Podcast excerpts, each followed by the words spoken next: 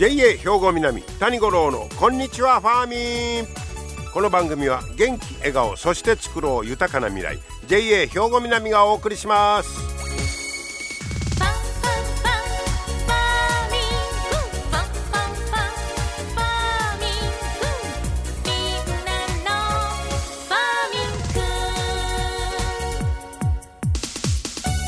こんにちは谷五郎ですお元気でしょうか、えー、今日は2月の3日ということで、えー、節分ですよね。どうですか皆さん？巻き寿司食べてますか？もう関西は言うてもね節分といえば、まあ、豆巻きもそうやけど巻き寿司の方がさっき頭にこう ねイメージ湧く。かもしれませんけど。巻き寿司美味しいもんね。はい皆さんも食べてはるとは思うんですが。豆巻きはどうですか？もう子供さんいてるとこ時はね我が家でもやりましたけど。後がまた大変やからね、えー、でピーナッツの殻ごと回収しやすいないう人もだいぶ増えてるらしいですけどもね、えー、そんな節分。そして明日は立春。まあまあまだまだ寒いですけどなんか言葉聞くだけでもちょっとでもなんかねこうああ春かみたいな早いことぬくなってほしいないう気持ちがね、えー、なんか感じられる立春ええー、響きですけども、えー、その明日は立春ですが七十二項で言いますとこれを立春と言わず、えー、春風香りを解くと。こういうふうに言うんですね。えー、漢字で書いたら東風、えー、解凍。冷凍を解凍するというあの解凍ね。えー、で、えー、春を感じる暖かい風が東の方から吹いて、えー、川とか湖の氷を溶かし始める頃ですよ、と、まあ、いうことで、東風解凍。こっちいうことですな。東の方から吹いてくるというね。えー、そんな、まあこっちの方もちょっと早いこと、ぬくなってやーみたいなね、えー、そんなを感じますけれどもね。えー、そんな、えー、節分、え、そして明日は立春ということです。さて今日はね、くるみ皆さん好きですか？くるみの話してみようか思うんですが僕くるみ好きですね。というかあのナッツ類この頃あのナッツのねあの詰め合わせみたいなのありませんか？あの素焼きのあんまりねあの味付けたり塩でまぶしたりせんともう素焼きであれが体にええいうさかいに僕のおやつはナッツなんですよ。ええ、で嫁さんになんか食べるもんないの？ってナッツでも食べてきこうとりやろあんたに 言うてあのナッツのなんか3色とか4色入ったやつをね、えー、あてがわれるわけですよ。でもアーモンドとか入ってませんか？でなくるみは好きですわ。それとかあのくるみパンね。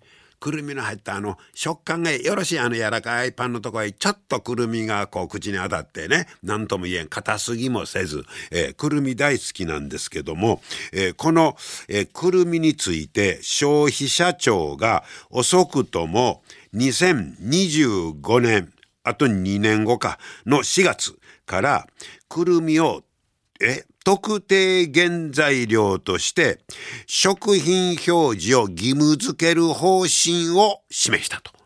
こういうことで知ってましたで、えー、くるみを含む加工品を製造、販売する関係団体とか小売店はメーカーなどへ周知を進めている。皆さん、25年4月から遅くともね、くるみ特定原材料扱いですよ。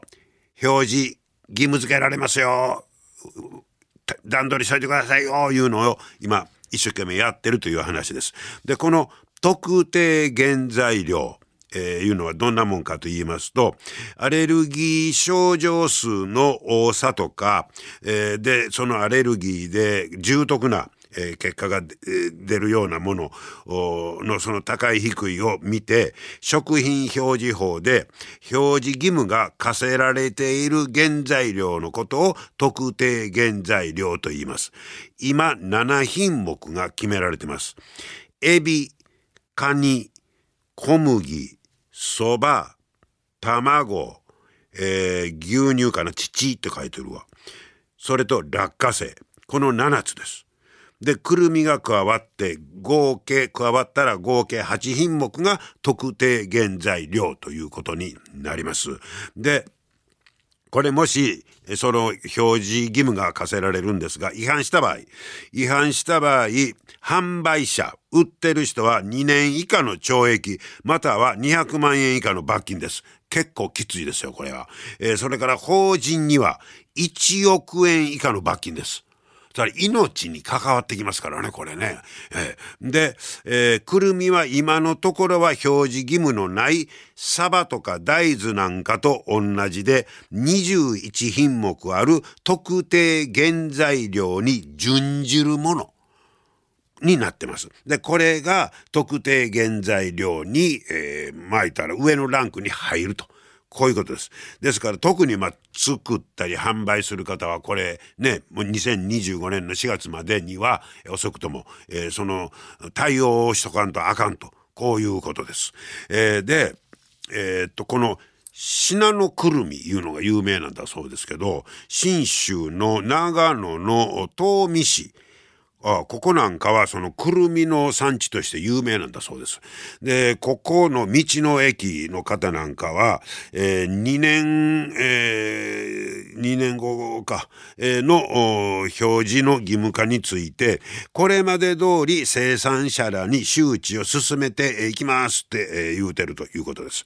えー、この道の駅では今のところ微量でもくるみを使った商品にはもうすでに表示をしてるんだそうですわ。えーで、えー、義務化の流れが決まった、これが6月からかな、えー、周知をもっと徹底してますよと、こういうことです。まあ、すでに、あの、書いてるとこなんかはね、もう対応できると思うんですけど、えー、それから、くるみを原材料にしたお菓子なんかを作るメーカーで、えー、作る全日本菓子協会。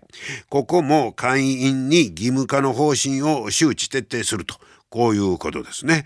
はい、えー、とにかく準備をしていこうということです。で、えー、消費者庁の実態調査によりますと、アレルギー発症の原因とされる品目で上位、えー、よくまあ発症するアレルギーの人が多いもののとして鶏卵卵それから牛乳そして小麦、えー、これらのアレルギー症状の数いうのは大体横ばいなんだそうです。ずっと。ところが、くるみとかアーモンドといった木の実類が増え続けてるんだそうです。これどういうこっちゃねいうことなんですが、特にくるみの増加がすごいんだそうです。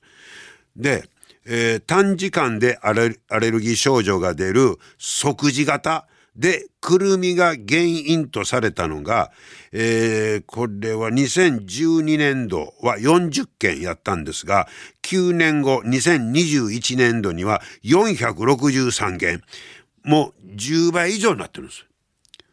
数で言うたら5つです。で、複数の症状が強く出るアナフィラキシーショック。これまさに命に関わる。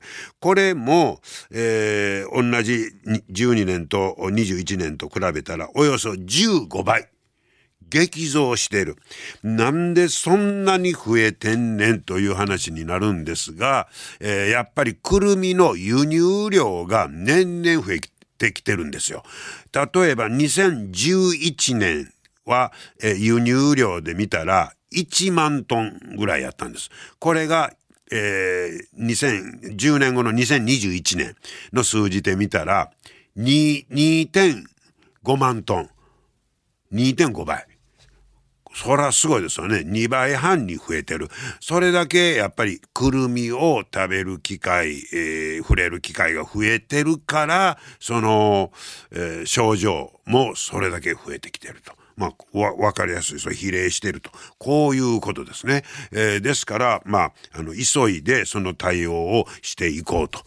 こういうことですわ。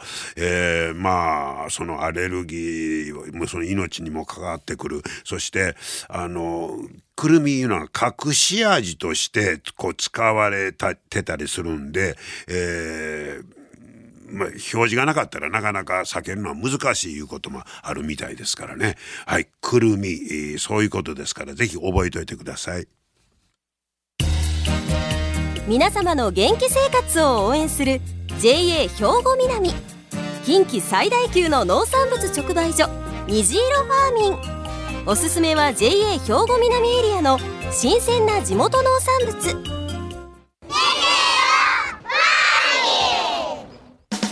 JA 兵庫南は新鮮で安全な農産物の供給。人との触れ合いを大切に地域社会への貢献。人農業自然が共生できる地域社会づくりに取り組んでいきます。皆様の元気生活を応援する JA 兵庫南。JA 兵庫南谷五郎のこんにちはファーミン。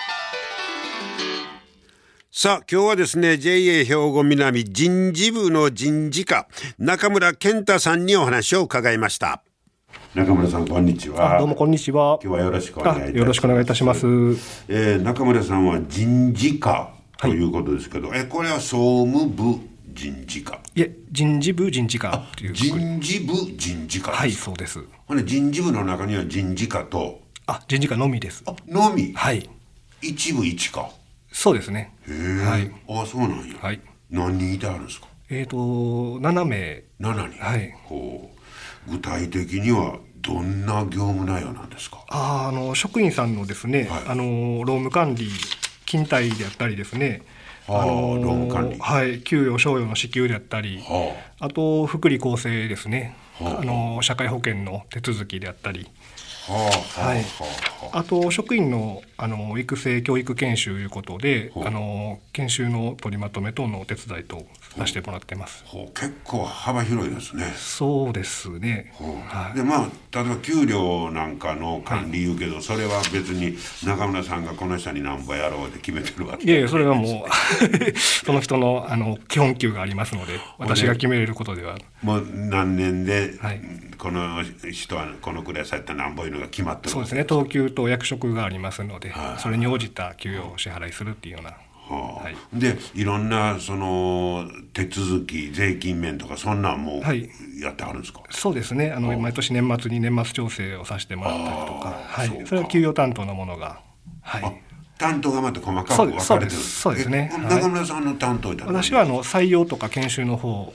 はい。採用、はい、研修。はいお採用なんか重要な部門ですよ。そうですね、はい、あの優秀な人材を確保できるように、うん、はい、うん、あのプレゼンをして、うん、はい確保に努めてこの頃なんかどことも人手不足かやとか言われてますけど、はい、状況はどんな感じなんですか？そうですね。あのすごい今売り手市場で、うん、あのどこの企業さんもですね、うん、あの採用人数を増やしてますんで、うん、あのやっぱり苦戦しているのが現状ですね。ああそのまあ取り合いになってるそうですね。はい。はは。えー、じゃあ採用に関してはその中村さんの方からいろいろそういう情報発信をされるんですか、はい、そうですね。あの大学の方を回らせてもらってあの説明をさせてもらったり、うん、はい、あとあの就職をあの支援していただいている会社さんとかね、はいはい、イベントで告知をさせていただいたり、はい、はいなもうその今やったらね解禁がもうだいぶ早まったりとかしてますわね、はい、もう早い時期から。そうですね。はい、はい、これ学校周りもしたりとか。そうですね。冬はいはい、なんか近々であそうですね。ちょっとイベントの告知をちょっとここでさせていただきたいんですけども、はい、あの今月ですね、はい、あの2月15日に、はい、あのハリマッチさんというあの、えー、会社がありまして、ハリ？ハリマッチさん。ハリマッチ。はい。はい、ハリマッチさんという会社がですね、あの、主催しているイベントなんですけども、はい、あの、神戸参謀ホールの方でですね、あの、今令和6年3月に卒業予定の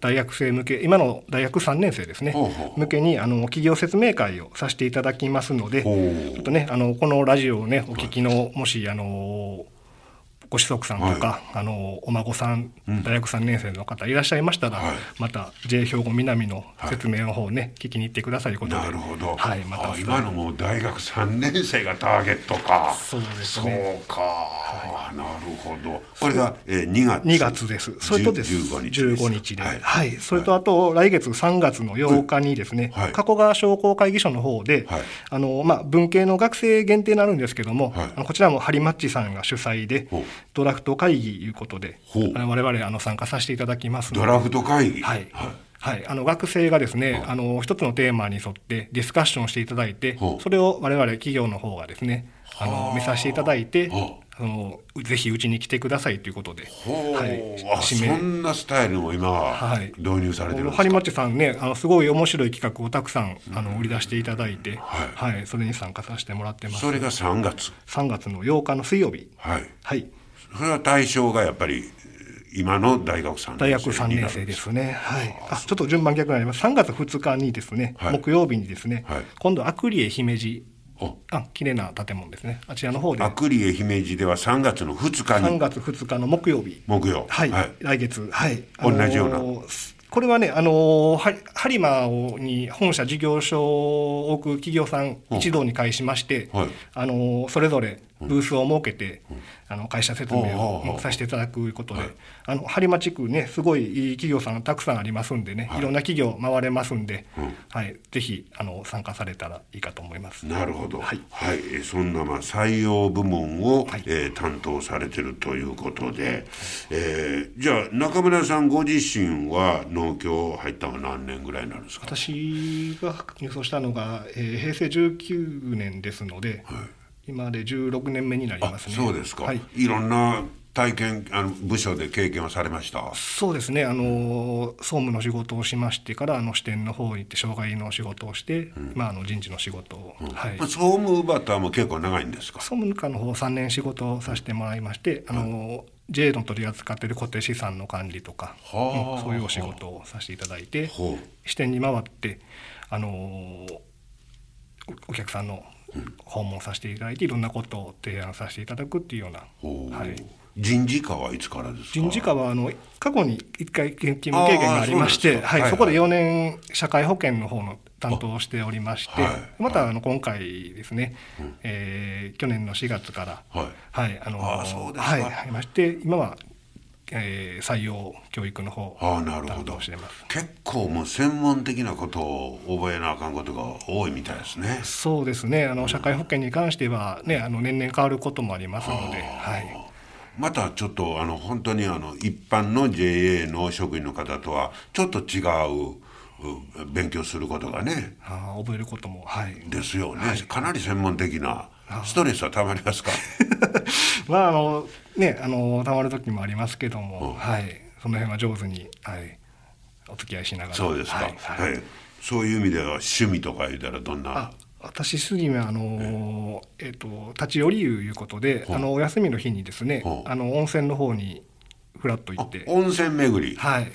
はあ、どんなとこ行くや？あの近場下この辺でしたらあの小野市の、えー、ユピカであったりあ、はい。はい、三木市の遊湾とか。ああいろいろできてますね。あと市川町の方にせせらぎの湯ところがありましてあのここ夏場おすすめで冷冷泉の湯がありましてね。はいはい35度ぐらいでもう1時間入って寝とけるところですので。はい、はい温泉ソムリエ目指してるとか。いやそうまでは、はい、求めてないですけども。そうですか。はい、はい、はい、もう温泉使ったらやっぱりリラックスできますか？そうですね。これもあの障害してる時にいろんなお客様からですね、あのアクミアインさんからこっちのおすすめとか聞いて、はい、美味しい食べ物屋さんもいろいろ教えていただいて。ああ、なるほど。はい、はい。えー、それを生かしてということですね。はい、はい、えー、ということで今日は人事課の中村さんにお話を伺いました。これからもまた頑張ってくださいね。はい、はい、ありがとうございました、はいはい。人事部、人事課、どんな仕事するのかなと思いましたけどもね。えー、まあちょっと地味ではあるのかもしれませんが、大事な部門ですよね。えー、人事部、人事課の中村健太さんに今日はお話を伺いました。皆様の元気生活を応援する JA 兵庫南近畿最大級の農産物直売所虹色ファーミンおすすめは JA 兵庫南エリアの新鮮な地元農産物。JA 兵庫南は新鮮で安全な農産物の供給。人との触れ合いを大切に地域社会への貢献。人農業自然が共生できる地域社会づくりに取り組んでいきます。皆様の元気生活を応援する JA 兵庫南。JA 兵庫南谷五郎のこんにちはファーミン。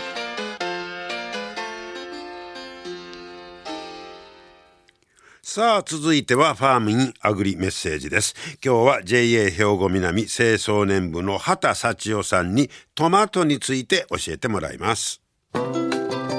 畑さんよろしくお願いします。よろしくお願いいたします、えー、畑さんはもうトマト専業で、はい。えー、作ってあるんですよね。はいそうです。でトマトもあのミニトマトとかいろいろありますけどもう大玉。あ大玉一本です。大玉一本。はい。大玉のトマトハウスで。はいそうです。